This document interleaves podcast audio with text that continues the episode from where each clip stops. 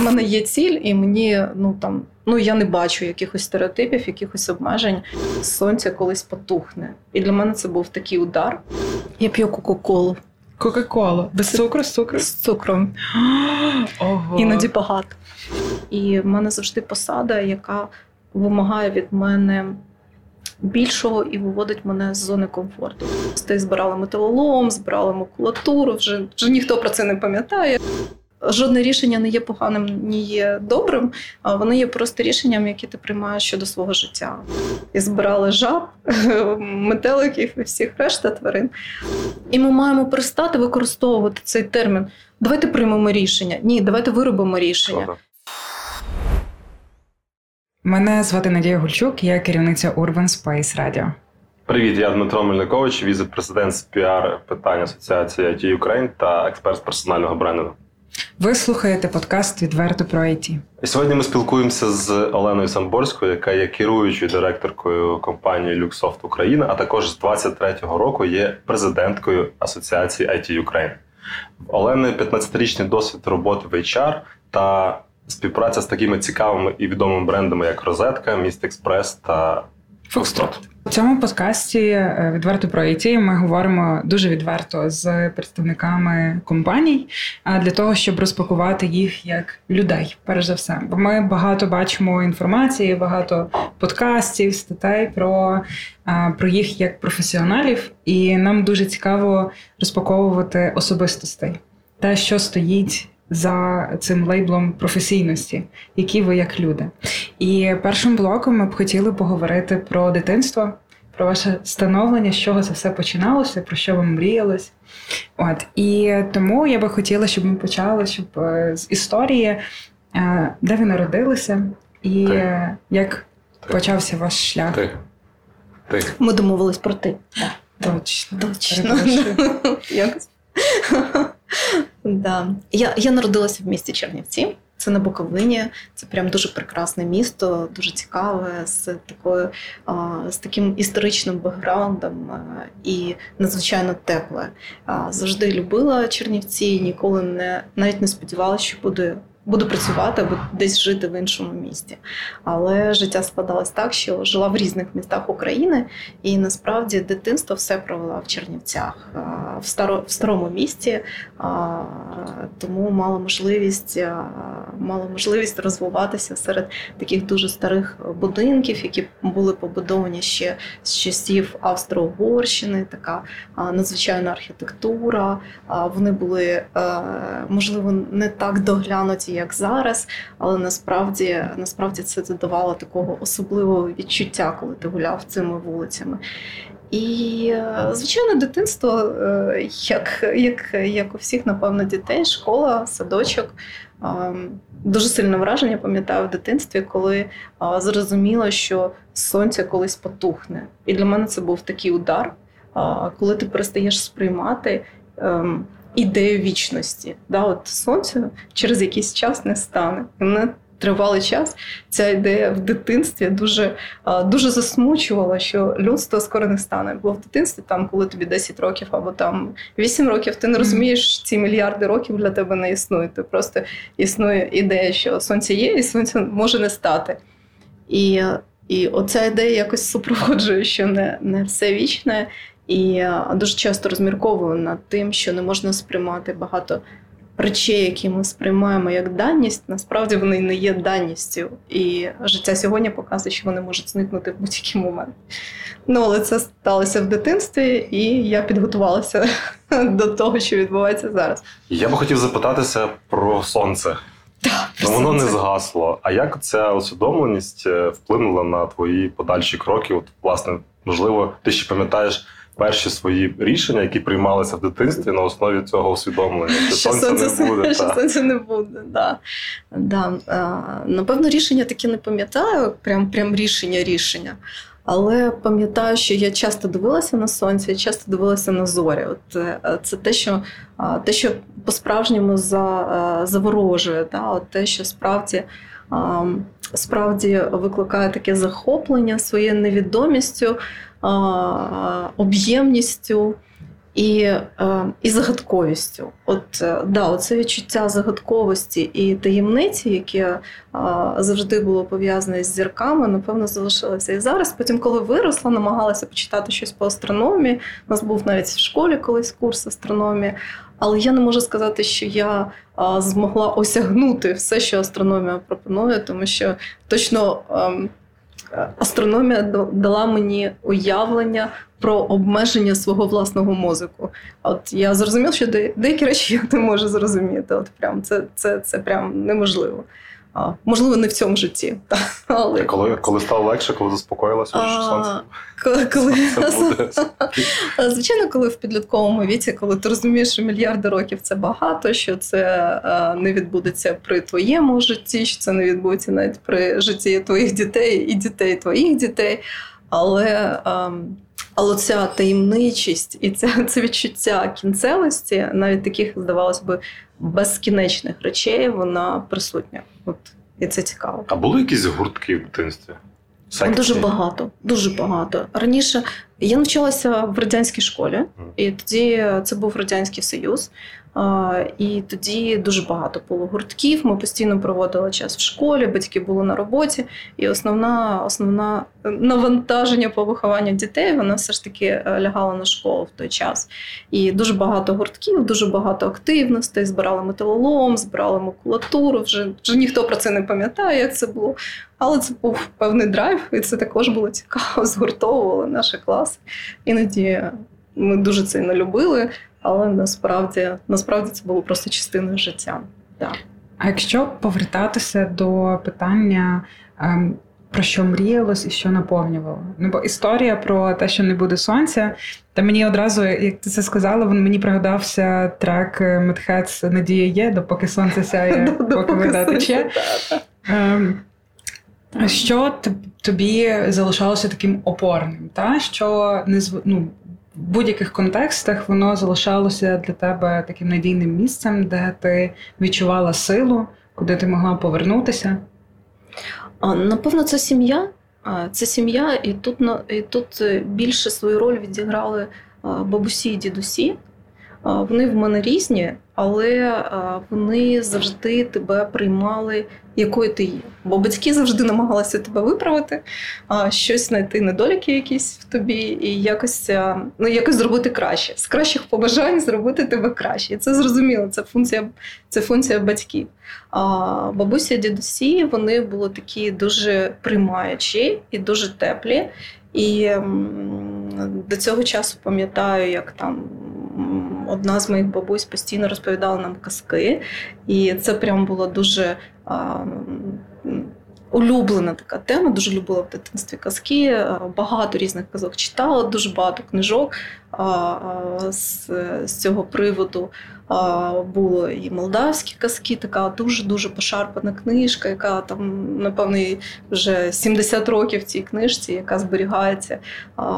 Угорські казки, українські казки. Ну, тобто дуже багато казок було. Читали, батьки читали, а бабусі, дідусі розповідали старі казки. І Потім, потім, коли вже закінчувала другу освіту і навчалася на психології, це була одна із моїх спеціалізацій каскотерапія.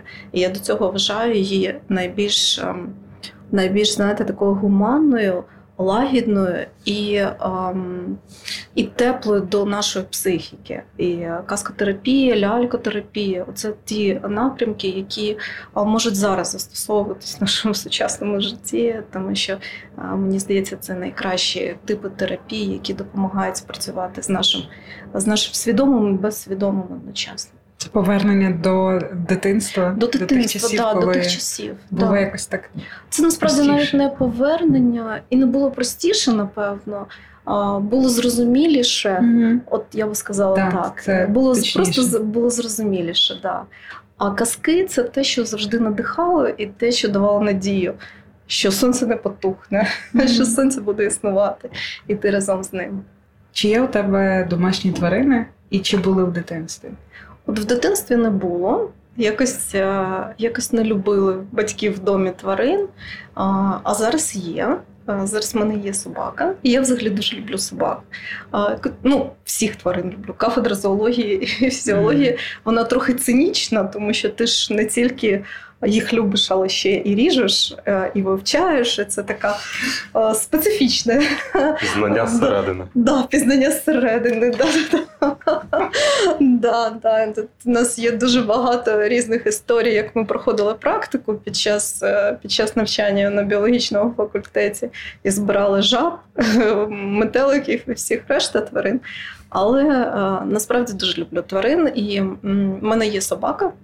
Собака, собака, собака, собака його звати собака.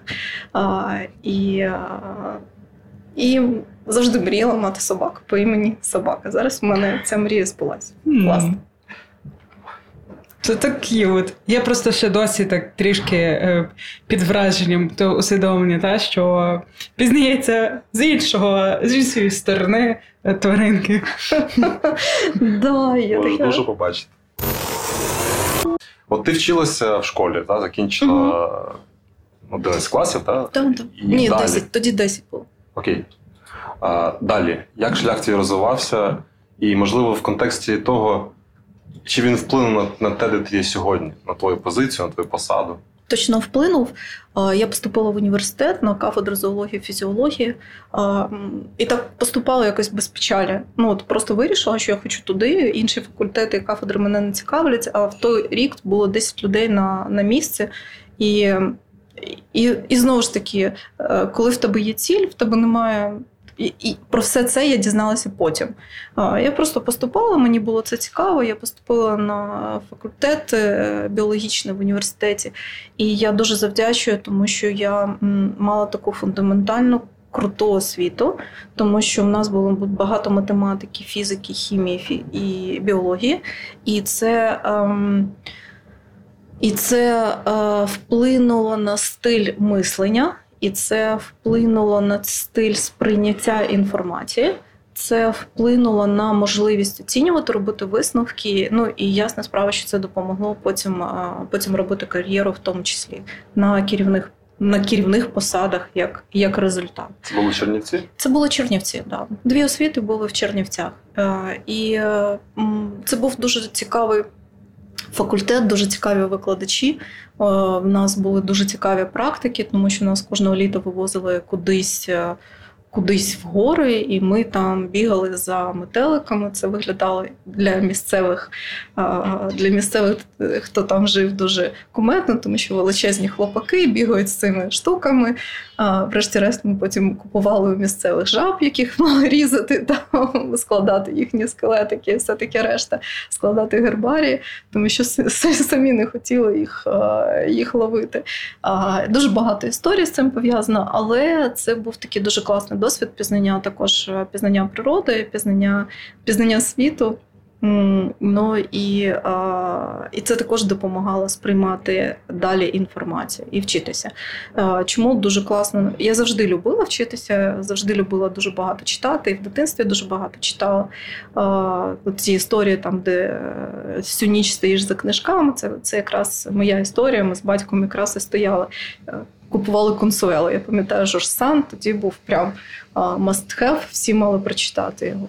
І дуже багато таких книжок вдома є старих, але але біологічний факультет навчив вчитися, навчив працювати з різною інформацією. І найбільший факап у мене був е, на першому курсі, коли я не здала хімію неорганічну хімію, здала на трійку. І це прям була перша трійка в житті.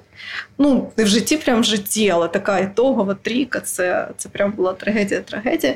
І а, цей випадок мене навчив вчитися. От прям вчитися. Не просто так думати, що ти щось знаєш, а прям. Прям по-справжньому вчитися, і після цього я там виробила свою систему навчання, як я готуюсь до екзаменів і так далі. І так далі. І звичайно, що ну незвичайно ж, а отримала червоний диплом, а перездавши, перездавши вже на органічну хімію трохи згодом. Тобто нас слухають е, насправді ті, хто вже в професії, і ті, mm хто до неї йде. Можливо, вони йдуть не після там 11 класу, а після вже університету і, можливо, якогось неуспішного досвіду в іншому напрямку. А твій досвід показує, що здавалось би, з першого погляду, взагалі не поєднані речі, поєдналися в, в тому, що що ми зараз бачимо. А що ти взяла з того, можливо, якісь поділися якимись лайфхаками, от е, що пішло конкретно, застосувалося в тій діяльності, якою ти займаєшся сьогодні? А це просто також е, цікаво, коли ти ретроспективно оцінюєш. Да? От Я закінчувала е, закінчувала біологічний факультет, і на останньому курсі відкрився найпрестижніший ліцей в е, в Чернівцях, фізико-математичний. Туди зібрали найкращих вчителів. Їм не вистачало тільки біолога. Для них біологія це була такий вторинний предмет, і вони вирішили взяти когось із студентів. Взяли мене і там, і я потрапила в ліцей де а, учні були на голову вищі, ніж я. За своїм розвитком, я не маю на увазі фізично, за своїм розвитком, тому що це діти, які перемагали на міжнародних олімпіадах, а викладачі, які готували е, учнів е, такого рівня в Чернівцях, надзвичайно така вільна аудиторія, де викладач там тоді це було просто ну неможливо. Викладач сідав на стіл і починав щось розповідати. Я до цього часу пам'ятаю свої свої враження від університету. І це були абсолютно інші люди, які вчили мене ем, критично ставитися до світу, які вчили мене ем, бути вільним, да, тому що це ще ще був такий залишки Радянського Союзу, і ми все весь цей бекграунд в тебе був за, за плечима і вчили тебе постійно мислити, постійно думати. І це були фізики, математики. Ти постійно тягнувся до них, і звичайно, що е, ця. І це була така доля. Да? Я там пропрацювала 9 років. Якщо б я не вчилася на біологічному факультеті, то навряд би я потрапила в ліцей фізико-математичний, навряд би я зустріла своїх учнів, з якими ми товаришуємо і продовжуємо товаришувати зараз. І е, навряд чи в мене було таке, ну прям ну прям надзвичайне прагнення досягнути чогось більшого, тому що я бачила на своїх очах, що що ці люди і ці діти могли зробити. І це прям надзвичайний такий був досвід. І Я дуже мені, коли кажуть, о, ти була вчителькою, вчителькою, там навіщо тобі це було? Ну, це був дуже крутий досвід. Я вмію управляти аудиторією. Я вмію знаходити спільну мову з різними людьми, з надзвичайно розумними дітьми, які там перечитали Кастанеду на той період, які могли зі мною намагатися пробувати обговорювати філософські підходи до життя, які знали фізику, математику, так як я ніколи не знала і не знаю. Це не е, це не моя частина життя. Тому я дуже завдячую ліцею за те, що в мене такий досвід був. Але це неможливо було без біологічного факультету. Ще такий дуже такий, напевно, біологічний факультет. Е, Можливо, це було б в іншому, також якомусь університеті, але це був цікавий час, тому що це 90-ті роки, і ти, наприклад, е, починав вчити в першому семестрі курс е, марксистсько-ленінської там трам-тарарам, я вже не пам'ятаю. А Наступний цей же викладач е, продовжував вже не цей курс з нового року, а філософію релігії. І вже був завзятим християнином. І це було настільки на твоїх очах, це відбувалося настільки швидко, настільки стрімко і настільки яскраво, е, що ти ем, починаєш. Дуже критично, оце критичне мислення е, виробилось саме в цей момент, і е, трохи іронич, іронічне ставлення до людей, е, які фанатично щось викладають, да, там, або щось проповідують. От, власне, фанатикам я не вірю зовсім абсолютно. І для мене вони є досить великою загрозою суті для суспільства. Зрозуміло, що є пасіонарні такі люди, да, які хочуть щось змінити в житті, а, і тільки вони можуть змінювати. Але якщо людина фанатично вірить в одну ідею, не не готова сприймати щось інше, не відкрита до нового, а, ну таким людям я точно не довіряю, не вірю. І цей урок був от прямо з університету. І дуже важкий був перехід в бізнес, тому що коли ти в бізнес намагаєшся систему освіти, все ж таки в нас таке досить ригідне сприйняття кар'єри. Да? От, е, Я багато ем, спілкуюся з колегами там із Сполучених Штатів, наприклад, із Західної Європи, і в них такий дуже різнобарний досвід. І Для них це абсолютно норм. Для них це не проблема перейти, наприклад, із освіти в бізнес, з бізнесу в освіту, в якісь там благодійні організації. Це це абсолютно сприймається суспільством спокійно. А Мені прийшлось витратити майже таких е, серйозно два роки для того, щоб з освіти потрапити в бізнес, стати HR-менеджером. І е, почати свою кар'єру в бізнесі. Тут... До речі, питання про стереотипи, про які ми теж хотіли поговорити. Так. В принципі, можливо, можеш більше розказати про от, власне цей перехід і що допомогло тобі подолати ці стереотипи. Можливо, починаючи з ще з викладацьких там часів і далі. Ем, напевно, от, це така енергія, яку тобі дали е, колеги з ліцею, які їздили по світу з дітьми по олімпіадах, які бачили дуже багато, які надзвичайно розумні, надзвичайно такі просунуті були люди, і які говорили про те, що ем, змінювати життя це абсолютно нормально. Тому що тоді ж існував стереотип. Якщо ти прийшов працювати в ліцеї або прийшов працювати в освіту, то ти в ній працюєш все життя. Да? Там Прийшов на завод, працюєш до пенсії. А, І тоді ще ці стереотипи вони існували. І, звичайно, що це а, був достатньо важкий перехід, а, важкий для родини також, тому що на той момент я вже робила там кандидатську дисертацію. Для батьків це було дуже дуже значуще, дуже приємно знати, що їхня дитина вже пише дисертацію, далі там буде науковцем. Це ж як круто. Але насправді мене дуже тригернуло, от прям дуже тригернуло, коли мама подивилася в мій кошельок і поклала туди гроші, щоб я мала на чому гроші доїхати до роботи. І я думаю, цього це ж не може бути все життя. Я коли ж коли ж я маю допомагати своїм батькам, і я розумію, що в освіті цього зробити буде неможливо. І це було просто принципове рішення. Я маю в бізнес, де можна заробляти гроші. І два роки я ходила по співбесідах і дуже вдячна компанії Фокстрот. І це був Чернівецький Фокстрот, який побачили в мені потенціал. Е, тоді Фокстрот мав власників кожної області, і власник е, Чернівецького Фокстроту побачив, е, побачив потенціал, взяв мене на роботу. Ну і я знаю, що не пошкодував. Я сподіваюся на те, що не пошкодував.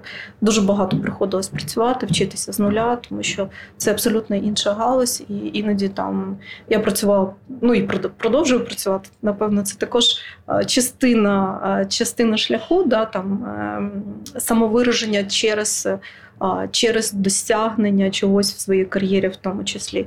Ну і як правило, там мій робочий день стандартний це 10 годин, частіше 12, там іноді 15. От тоді я працювала 15 годин кожного дня, і це було прям дуже важко, тому що я вчилася а, і, а, і працювала одночасно. Для багатьох е, історія про перехід е, з одної галузі в іншу галузь, або в цілому там йти на іншу посаду, на іншу роль. Е, є важкою, і відповідно для того, щоб це пройшло більш якось гладко, вони звертаються, наприклад, за підтримкою до менторів або наставників, або в тій компанії, в яку вони заходять, там вже є така система наставництва і допомагають. Скажи, чи в тебе був такий досвід? Чи ти користувалася, можливо, користуєшся такою схемою роботи з менторами, або, можливо, сама є для когось ментором? Зараз так. Е, а от в той період ні. І я е, думаю, що це було погано, але в той період так і не було це прийнято особливо. Е, було б набагато швидше і дійсно набагато простіше, якщо б в мене був ментор. Але зараз точно є. Я хочу сказати, що взагалі будь-який топ-менеджер він зобов'язаний мати психолога психотерапевта в своєму портфелі і обов'язково має мати коуча. І і це прям must have в сучасному житті. Ну, ти не можеш бути адекватним, е, не можеш бути ем, гармонійним, якщо ти час від часу не маєш якісного дзеркала, А якісним дзеркалом може бути кілька людей або друзі, але вони тебе люблять, і тому вони тобі не скажуть те, що мають сказати, могли би сказати, скажімо так. А от якісний е, психолог, психотерапевт дає можливість тобі пропрацювати внутрішні проблеми і виступити в ролі такого професійного дзеркала. А коуч може дати тобі поштовх для розвитку в частіше я використовую коучів, менторів для розвитку своїх бізнес-скілів і е, своєї кар'єри. А психолог, психотерапевт допомагає мені. Ну, так би мовити, звільнити простір для для якихось змін. Да? От Зрозуміти, які ти накопичив проблеми, ці з цими проблемами пропрацювати і більш спокійно рухатися далі. Коли ми говоримо про роботу, скажи, ну бо то так дуже mm-hmm. цікаво, та, mm-hmm. щоб розпакувати тебе більше як людину. Що тобі було найбільш страшним? Чого ти боялася найбільше? І е, можливо, там який виклик був для тебе найскладнішим? Насправді е, боялася. Е, боюся, напевно, в майбутньому буду боятися. В мене є таке відчуття, що я нічого не знаю. І це відчуття мене постійно штовхає читати більше, розуміти більше, вчитися більше. Я дуже іноді заздрю впевненим в собі людях, які можуть сказати, та взагалі це не проблема. Я все знаю. Взагалі мені мене нічого не не турбує в цьому в цьому плані. Така я знаю, що я при, призву таке враження людини, яка не дуже в собі впевнена. Насправді так і є, але. Я люблю свою невпевненість, тому що вона мене завжди штовхає до змін і до навчання, і до розвитку. І це прям Навчання мене драйвують. Я постійно вчуся і постійно проходжу якісь курси. Там Недавно вчилася у Вортоні, у них є онлайн-програми. Зараз е, в Інсеті буду вчитися. Disruptive Time, ми будемо проходити курс такий, він якраз дуже актуальний. І, власне, власне, да, я завжди боюся, що я дуже мало знаю. І в мене завжди посада, яка вимагає від мене більшого і виводить мене з зони комфорту. Зараз керуюча директорка, це трохи інше, ніж HR. Звичайно, там це 80% роботи з людьми, але все рівно є е, додаткові речі, яких, з якими ти не стикався. Тому там, наприклад, перед війною і зараз я прочитую постійно книгу Савчука Управління ризиками. Мені здається, в мене вже якийсь пунктик навколо цього управління ризиками, і це потрібно також пропрацювати з психологом, тому що там я управляю ризиками на кожному рівні. Там що я беру з собою у Франківськ, що в мене знаходиться в машині, що в мене знаходиться в сумці. Ну там чи є в мене, чи є в мене одноразові перчатки, які ви можете надавати першу допомогу, чи в мене є в сумці спеціальні спеціальні штуки для, для штучного дихання, і вони всі є. Там для переломів, якщо раптом ну, ми всі пройшли спеціальну підготовку е, про надання першої допомоги. І так як в мене рюкзак, то в рюкзаку завжди такі речі є з собою. Ну і це важливо, тому що ти не знаєш, які ситуації можеш опинитися а в нашій країні тим більше зараз. І це управління ризиками. Да? Зараз е, дуже серйозно приділяю увагу в фінансовій частині. Да? Ніколи не контролювала там бюджети так, але на рівні компанії е, для того, щоб краще більше розуміти фінансову складову, зараз активно ниряю в цю частину в частину роботи компанії. І там дуже багато різних різних є моментів, нюансів, які які вивчаємо. Ну, і от це, е, напевно я постійно усвідомлюю рівень своєї некомпетентності. Отак. І це дозволяє мені а, просуватися. А, Є багато стереотипів щодо жінок у професіях, тим паче на керівних посадах. А, скажи, з якими стереотипами стикалася ти безпосередньо? Можливо, якими це були, які, е, якими вони звучать словами, фразами? Um, Я не знаю, от е, я, я дуже багато думаю про це, і мені здається, що більшість стереотипів знаходиться в головах жінок, і ми продукуємо ці стереотипи. і е, насправді, насправді я стикалася з ними дуже рідко. Можливо, тому що я така дуже цілеспрямована людина. У мене є ціль, і мені ну там ну я не бачу якихось стереотипів, якихось обмежень, і завжди вважаю, що скляні стелі ми встановлюємо собі самостійно. От, власне, ніхто не може тобі створити скляну е, скляну стелю.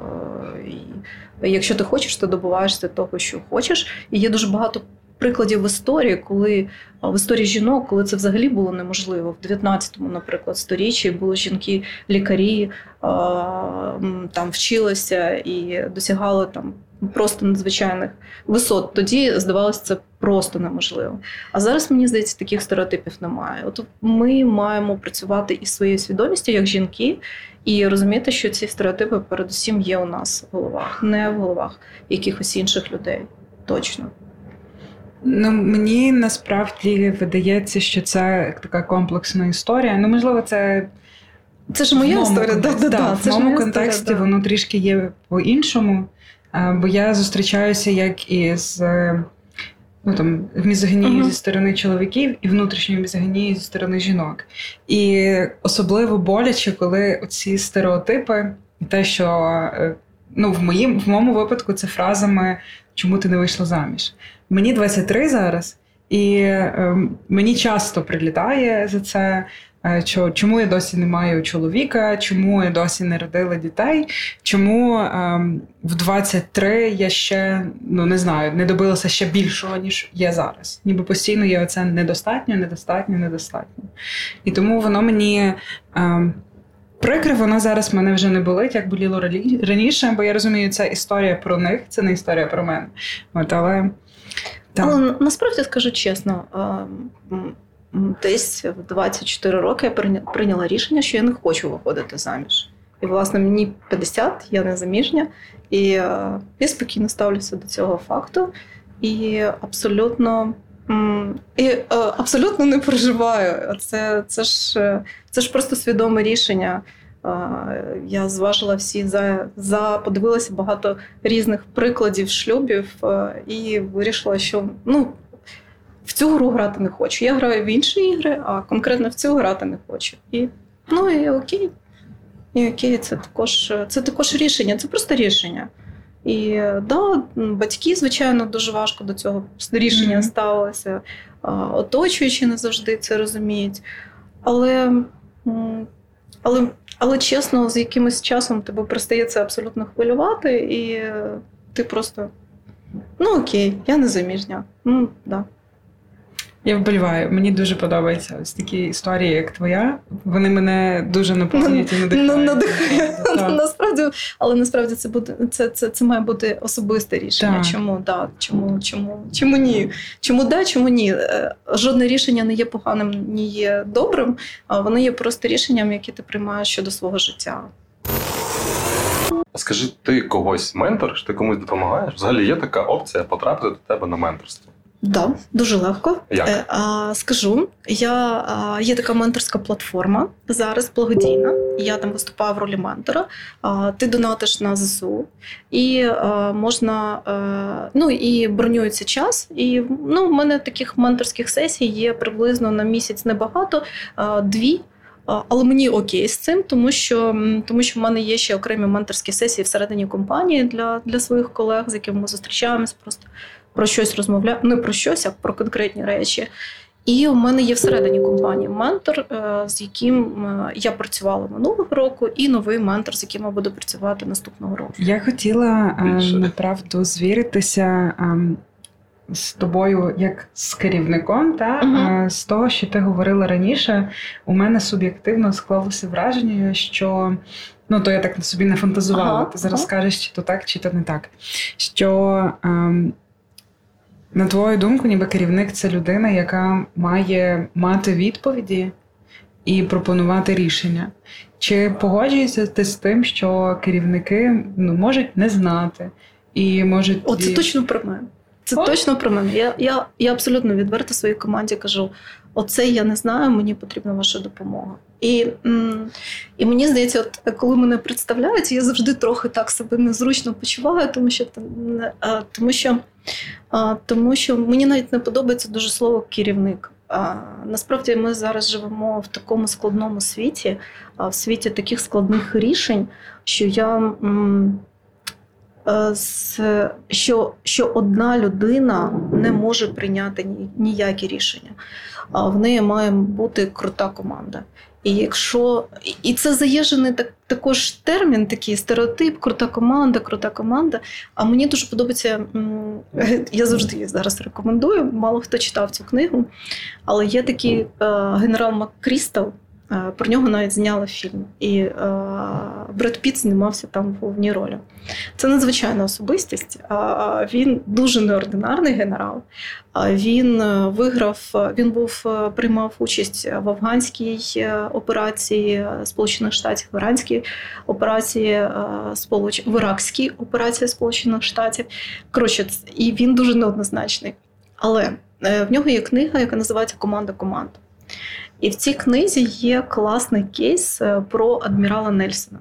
І ми всі знаємо багато про те, що він там виграв ці битві, як це круто, як це, який він молодець, в яку він, він круту стратегію придумав, як ця стратегія спрацювала. А, Насправді ні. Ну, стратегія була не крута. Ну, не він перший її придумав, він її використав, але він зміг використати її тільки тому, що протягом 10 років він готував своїх капітанів приймати самостійні рішення. А тоді не було прийнято, щоб капітан приймав самостійні рішення. Є головний флагман, і цей флагманський корабль стає таким чином, що він віддає команди всім рештам, е, всім решта кораблям. І от коли розглядають кейс адмірала Нельсона, дуже багато говорять про стратегію його, і дуже мало говорять, що йому дозволить цю стратегію втілити в життя. Попередні кроки, які звичайно, звичайно. Якщо ти працював 10 років з командою, розповідав е, з ними, обговорював, створював спільні навчання і так далі. І так далі, в тебе є шанси, і ти був з ними відкритий. А якщо е, ти просто хочеш е, використати класну стратегію, ну не спрацює. От чому Чому зараз світ абсолютно радикально відкритий? А, Чому немає сенсу зараз тримати в собі якийсь контент? Ну або якусь стратегію вона не може бути закритою. А, Тому що тому що да, ти можеш скопіювати цю стратегію, але в тебе нічого не вийде. Ну абсолютно. Ну тому що в тебе інша корпоративна культура в компанії, і ти хоч 50 томів, напиши класну стратегію, вона в тебе не спрацює. Абсолютно не спрацює. Бо відрізняються і підходи, так, і погляди. Так. І тому, е, і повертаючись, роблячи крок е, до керівник е, тире член команди, я вважаю, що керівник має відверто розуміти свої обмеження, відверто розуміти обмеження як свої. Ем, психологічні, інтелектуальні, так і в сфері знань, ну і віддавати собі в цьому звіт, і і е, користуватися потенціалом тих людей, які знаходяться навколо, і разом створювати. От це важливо, не використовувати, а а разом створювати е, нові, е, нові кроки і нові стратегії. Я би хотів піти до питання персонального бренду і, і власне в бізнесі. Як ти використовуєш свій персональний бренд? І найважливіше питання, яке кожен хто працює в цьому напрямку, повинен собі знайти відповідь на нього. Хто ти? Це важке питання для мене.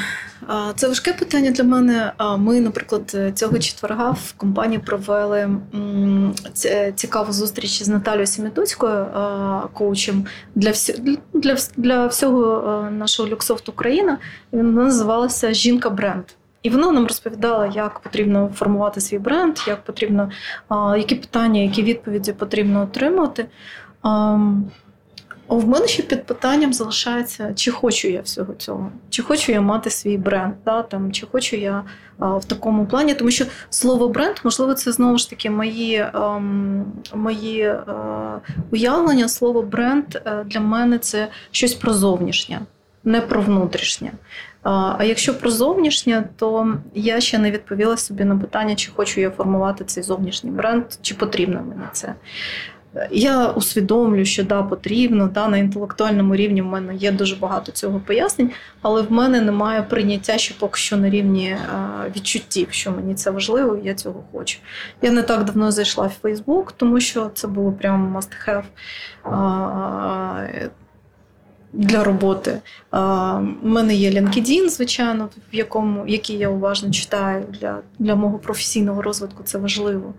Але я не використовую це для того, щоб позиціонувати себе на ринку праці. Да? Ну, Якщо ти бренд, то ти маєш себе десь позиціонувати на ринку праці або на якомусь іншому ринку. Ну, на ринку якогось виключного контенту. Не знаю. Мені здається, тебе нема. Нема. Нема. Я додам, можливо, трошки від себе стосовно е, бренду як зовнішнього сприйняття. Та Насправді ми бренди з народження, і ми від народження вже маємо свою цільову аудиторію. Та. Спочатку це наші Сім'я, мама з татом, да, які там вже сприймають нас по якихось наших внутрішніх е, ознаках. І Власне, коли ми говоримо про персональний бренд, то це напевно про те, що ти не можеш не говорити, ти не можеш не ділитися і нести це все. А зовнішність це все додатково і воно доповнює. Можливо, можливо. Я я ж кажу, слово словом бренд в мене є такі дуже жорсткі стереотипи, з якими я зараз працюю. Я розумію, що напевно це обмеження, певне моє, але я ще не знаю, що з цим робити. Да? От, власне, я розумію важливість, розумію, що це круто, що все і таке інше. І у мене, якщо чесно, на це не вистачає часу також. Да? Тому що зараз є дуже багато речей, які прям мені дуже цікаві і в яких я дуже багато вкладаюсь. І це обмеження 24 години, воно прямо обмеження обмеження. Я відчуваю це обмеження е, на фізичному рівні, да? не більше 24 годин. Ага. Е, і це прям. Але будь-які обмеження нас розвивають.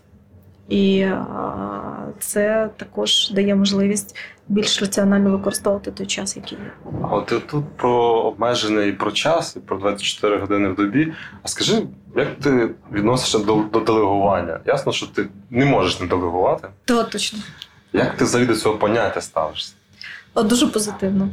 Дуже позитивно. Я взагалі е, е, скажу так.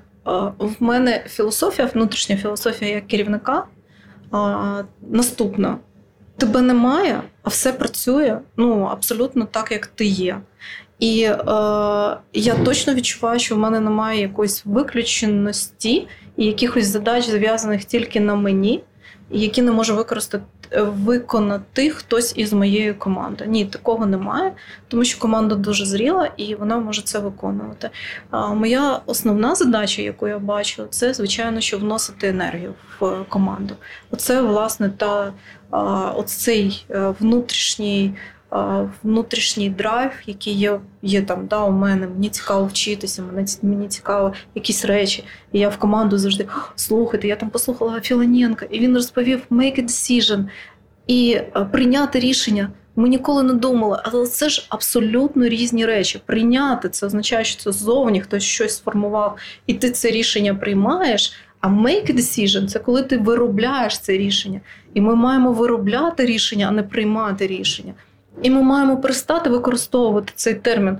Давайте приймемо рішення. Ні, давайте виробимо рішення. Ага. І це прям треба змінювати в своїй в своїй голові дуже багато речей.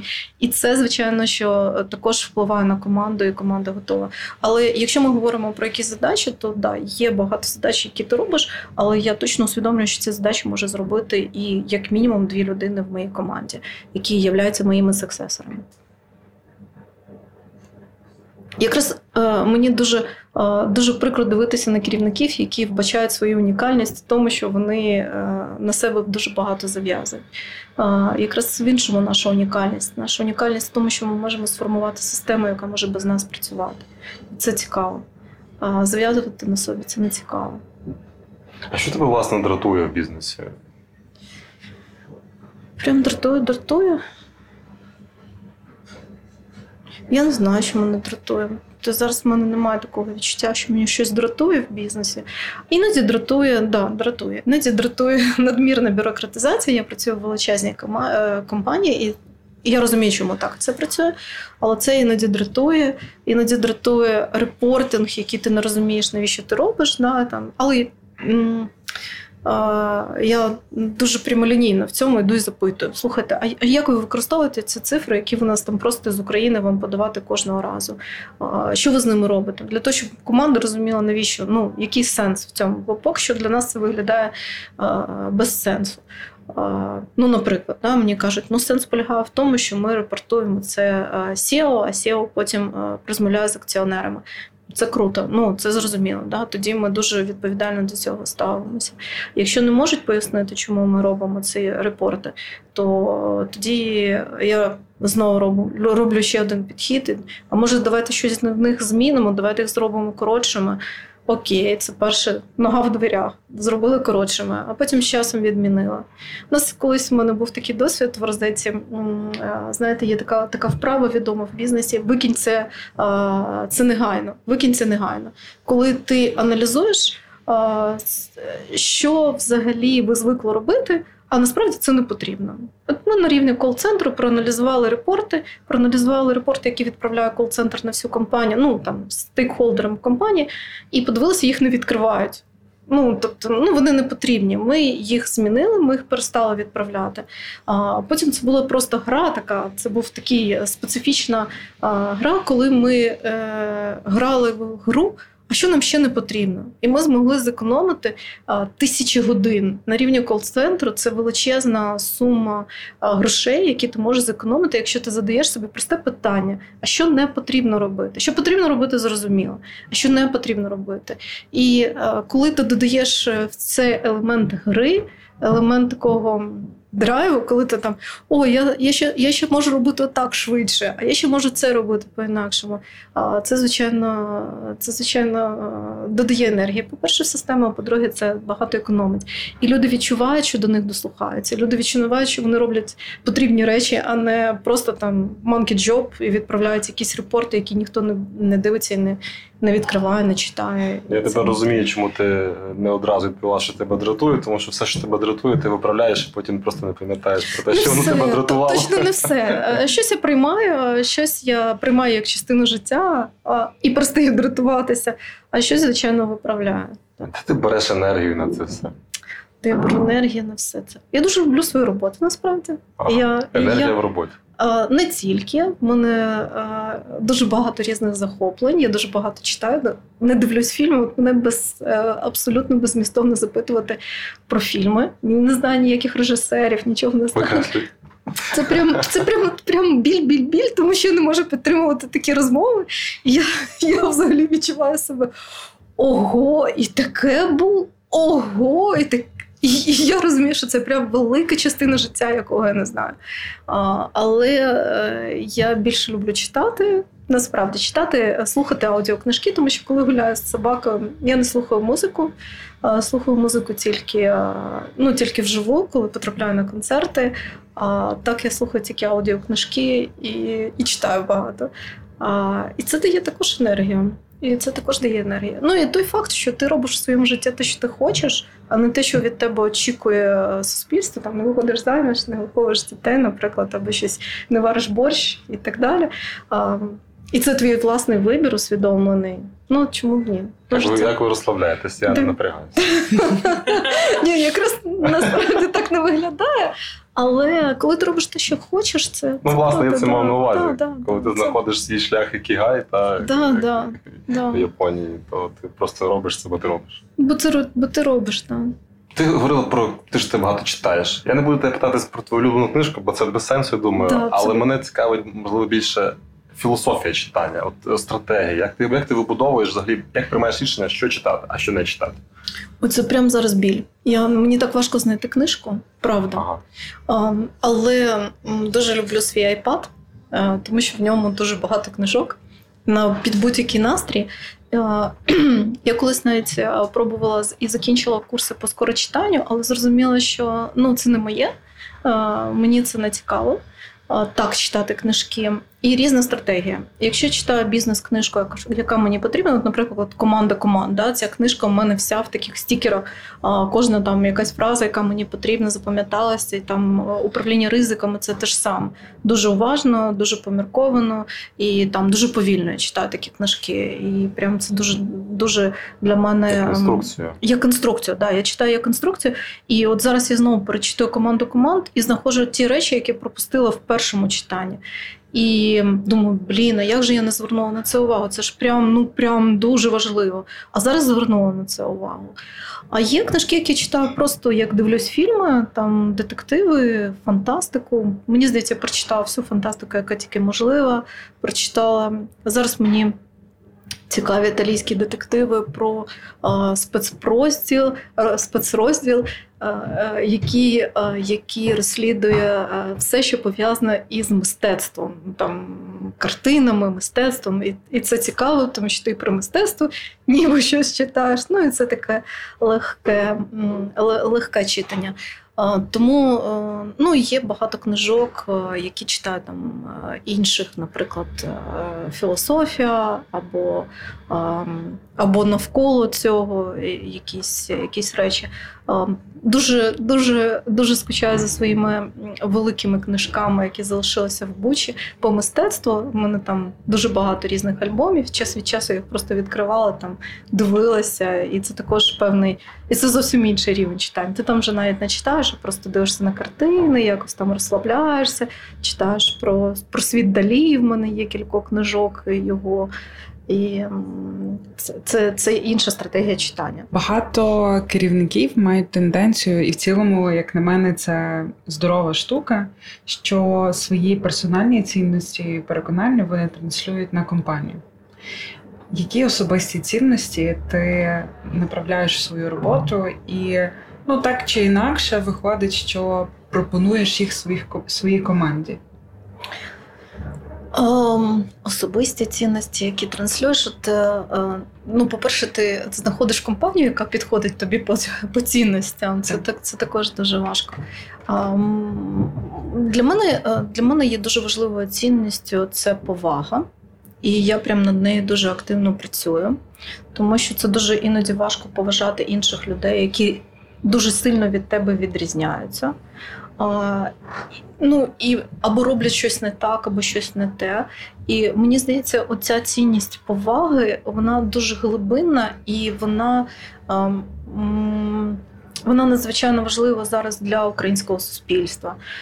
Це якщо ми поважаємо один одного, то рівень рівень, рівень дискусії він стає зовсім іншим рівень дискусії просто стає зовсім іншим. І якщо ти поважаєш кожного члена своєї команди, рівень спілкування з ними стає зовсім інше. І якщо ти ти робиш абсолютно щиро це, і ти транслюєш будь-яким жестом своїм, не можна поважати людину штучно, да, там, там, робити вигляд, що ти поважаєш іншу людину. Ти маєш дійсно поважати цю людину і розуміти, за що ти її поважаєш. І тоді, е, тоді тоді просто в команді відкриваються інші інші простори. І мені здається, от якраз е, якраз цього не вистачає іноді нашому суспільству поваги один одному.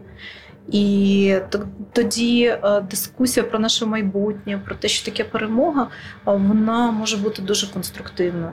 Дуже конструктивна. І, і, І ця повага може якраз і об'єднати нас всіх навколо навколо навколо всього іншого. Тому що іноді той рівень дискусії, який спостерігаю дуже рідко в Фейсбуці, мене дуже засмучує. Навіть якщо людина помилилася і зробила щось не так, і сказала не так, тими словами, які ми її закидують, ну це виглядає дуже сумно.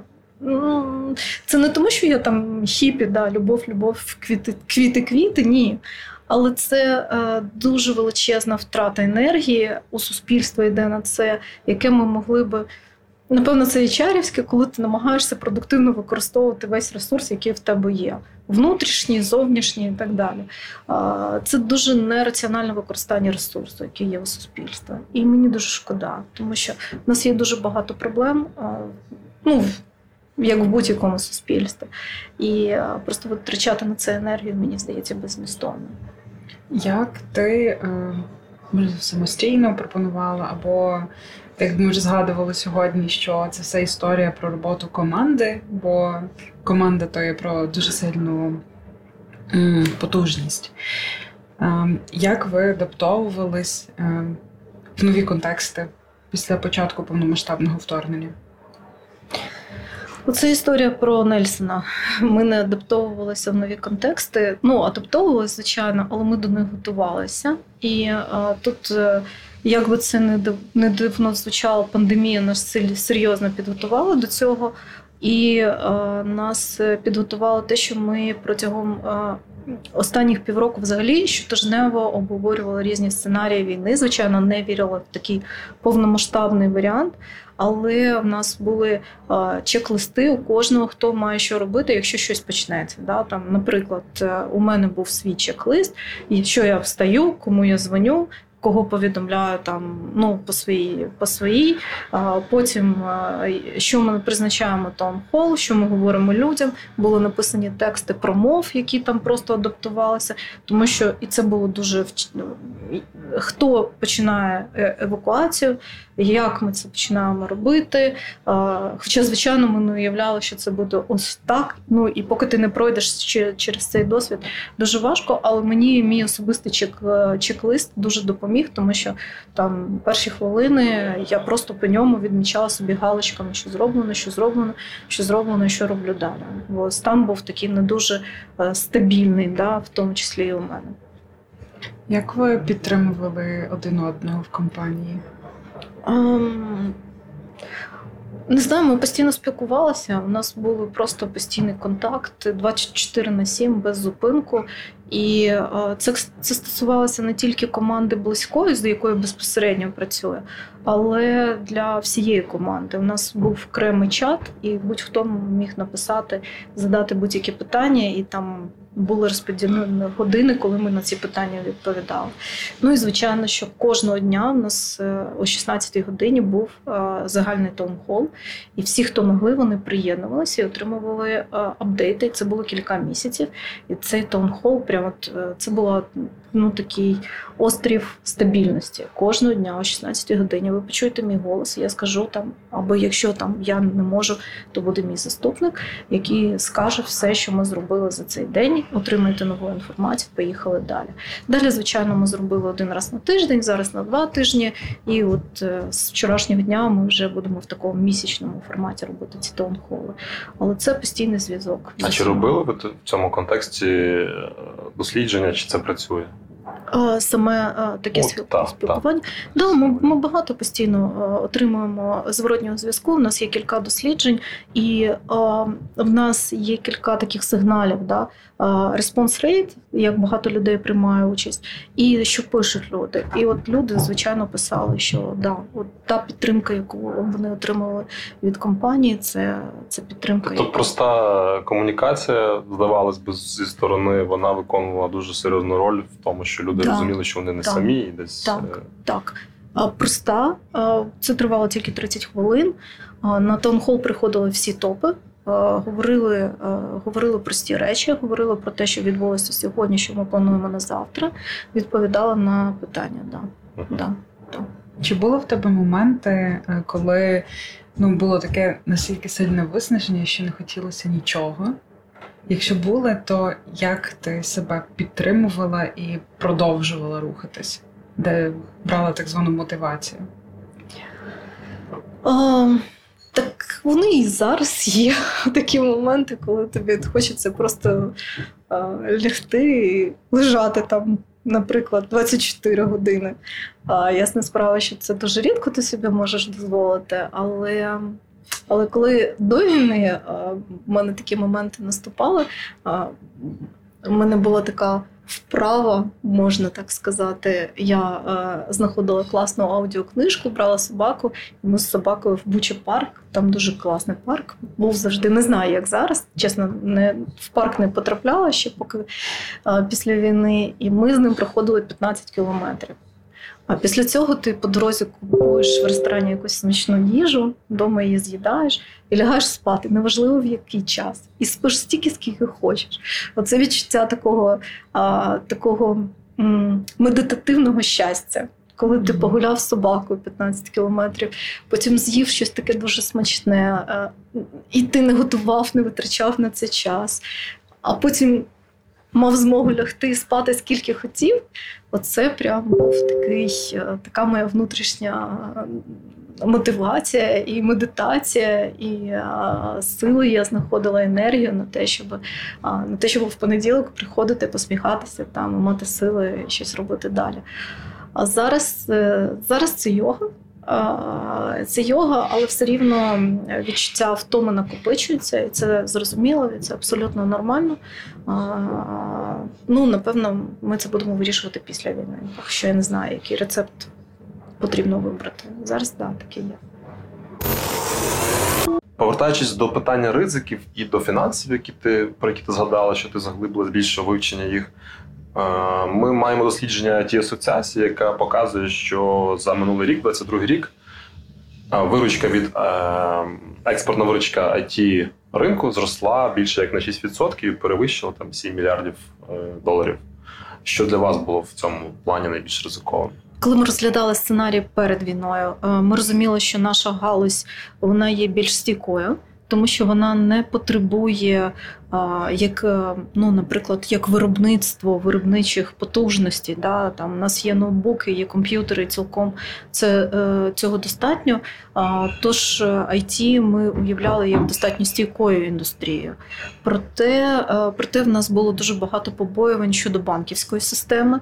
Завжди під час війни банківська система вела себе попередньо, да? дуже непередбачувально, могла повести себе непередбачувально. І тут ми звернулися просто до наших е, до наших партнерів. Ми працюємо з Укрсібанком вже давно, і е, в нас була окрема зустріч з їхніми експертами щодо ризиків, і, е, і така ґрунтовна. Зустріч нам допомогла зрозуміти, що у банківської системи є також достатньо багато стійкості. Ну і насправді це підтвердилося цим роком співпраці із банками. Скажи, ви використовуєте якісь особливі умови співпраці з банками чи в загальному, як і всі компанії? Я точно впевнена, ну у нас точно є особливі умови, е, тому що ми великі клієнти Укрсібанка і є преміальні сервіси, якими користуються наші колеги. Ну і взагалі, е, чесно кажучи, Укрсіб зарекомендував себе як дуже надійний партнер. А власне, е, знаєте, під час війни партнерство дуже дуже перевіряється в таких екстремальних умовах. І з Укрсібом нам вдалося витримати ці партнерські стосунки стосунки, і е, ми задоволені тим рівнем сервісу, який в нас є від наших партнерів. Та хочу підтвердити твої слова, бо неодноразово чув схвальні відгуки від різних компаній про преміум сервіс від Укрсибанк BNP Paribas Group. Зараз ну, давай, рубрика ти... Короткий пліц. Ага. Ем, Я буду підглядати. Добре. Ем, Фраза слова, яким ти підбадьорюєш колег.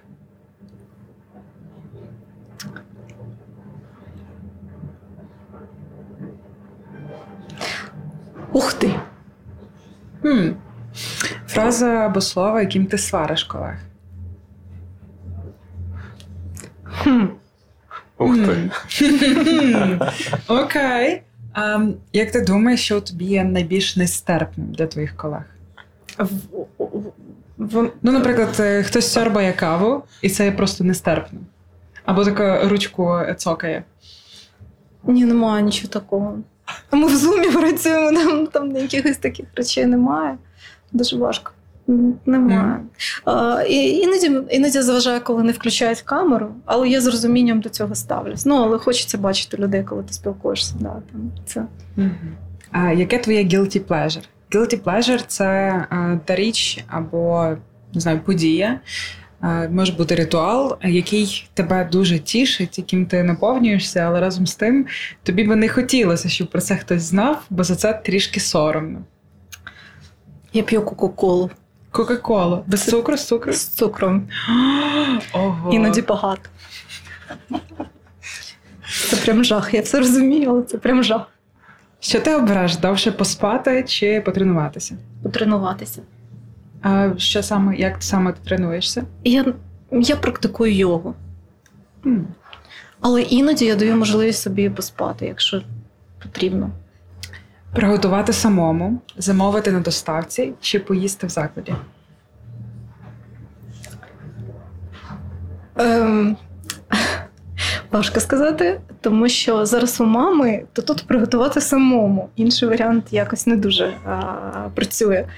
А раніше да, замовити доставку або піти в якийсь гарний заклад. Що ти обереш? Е, офіційний одяг чи спортивний худік? Спортивний худік. Весь день зустрічей чи день листування? Ну, в випадку, наприклад, може бути весь день дзвінків чи весь день листування.